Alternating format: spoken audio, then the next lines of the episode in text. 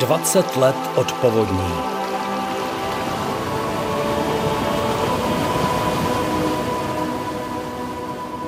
Třináctý srpen roku 2002 dostal ve své negativní pověsti nešťastné třináctky naplno.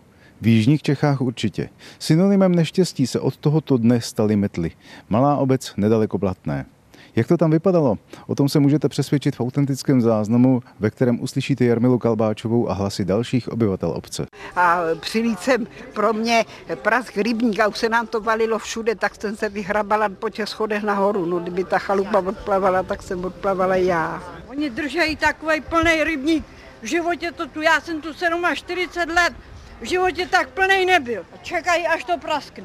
Vůbec ho nepustili.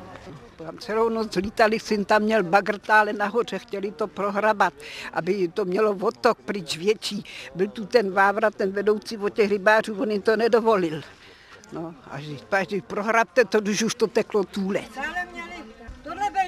Tohle být nemuselo, tohle se To stát je nemuselo. jistý, že ne, to já říkám taky. Emoce už se ovládaly těžko. V okolí Blatné ale nebyl metelský rybník jediným, který nevydržel nápor vody, což dokládá následující výčet Josefa Hospergra, starosty Blatné, zaznamenaný ve vysílání Českého rozhlasu v Českých Budějovicích v té chvíli s moderátorkou Pavlou Kuchtovou. V noci se protrhl velký rybník Bělčický a nad tím dva rybníky. Tato vlna se přehnala asi tak zhruba ve tři hodiny ráno. Mezitím došlo k protržení z jiného směru od eh, Smoliveckého potoka dalšího rybníku Metelského, který protrhl další dva rybníky pod tím. Tato vlna v tuto chvilku probíhá. V současné době jsme odříznutí od světa. Pane starosto, co lidé, podařilo se včas evakuovat eh, občany z těch postižených míst? Takže tady ano, ale eh, nahoře eh, metly a tak dále, tak tam asi prostě nejsou vesnice jako no. Mhm. Takže já bych vás poprosil, jestli by bylo možné, Ano. ať nikdo do Blatný nejezdí teď, je to zbytečný, máme tady mosty stržený, je to hrozný, no.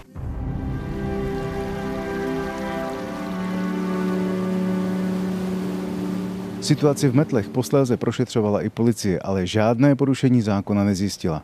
Nicméně v ten den, tedy 13. srpna 2002, druhá povodňová vlna v jižních Čechách kulminovala a voda se valila takřka všude. Situace eh, skutečně velmi živá, je zde celá řada lokalit, kde je situace nebezpečná.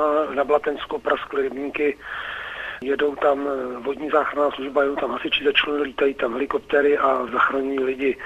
Některé obce pod tou rybniční soustavu se podařilo velmi rychle včas evakuovat. Nyní tedy ohrožena Blatná, kde už je teď metr vody a teče tam další. Slyšeli jste telefonát s jeho českým hejtmanem Janem Zahradníkem. Situaci v dalších částech kraje 13. srpna 2002 budou nyní ještě ilustrovat následující telefonáty Lubora Mrázka z Českého Krumlova a Jitky Kramářové z Českých Budějovic. Jsem momentálně v Českokrumlovské čtvrti Latrán, která je vnější částí historického centra a už odsud a hlavně z historického centra probíhá evakuace i do areálu státního hradu a zámku Český Krumlov, kde místní pracovníci už začínají připravovat teplé nápoje a očekávají nápor občanů. Jediná dobrá zpráva z Krumlova je snad ta, že prší o něco méně, nicméně z Lipenské přehrady přijde stále více vody a už teď je na Vltavě situace horší, než byla včera a Chvalšinský potok se té situaci rapidně blíží, takže všichni s nedůvěrou očekávají, co bude dál. Nesvítí veřejné osvětlení, protože místy živé kabely sahaly do kaluží, takže tu nesvítí osvětlení, nejde prout a situace je tu více než bojová. Já teď stojím v Čečově ulici, tady evakuace probíhá naprosto bez problému, ale máme úplně čerstvou informaci, že se protrhla ta pytlová hráz u fotbalového hřiště SKP, takže policie tímto prostřednictvím žádá všechny, kteří tam dosud jsou, aby odsaď okamžitě odešli.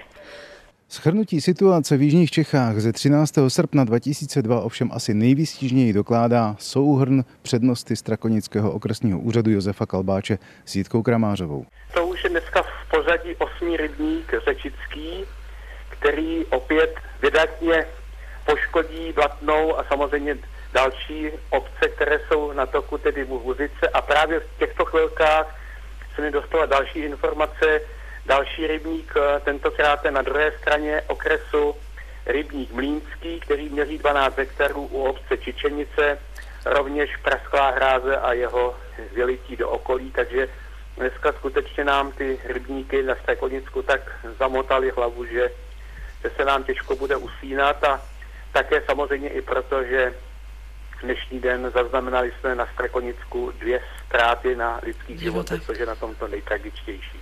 To je pravda, pane přednosto, pojďme tedy k té vodě, která by měla jít směrem na Blatnou. Jakých obcí by se to mělo dotknout?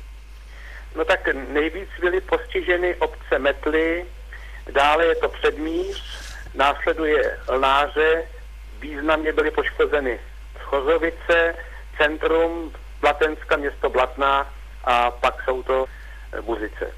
Zdeněk Zajíček, Český rozhlas, České Budějovice. 20 let od povodní.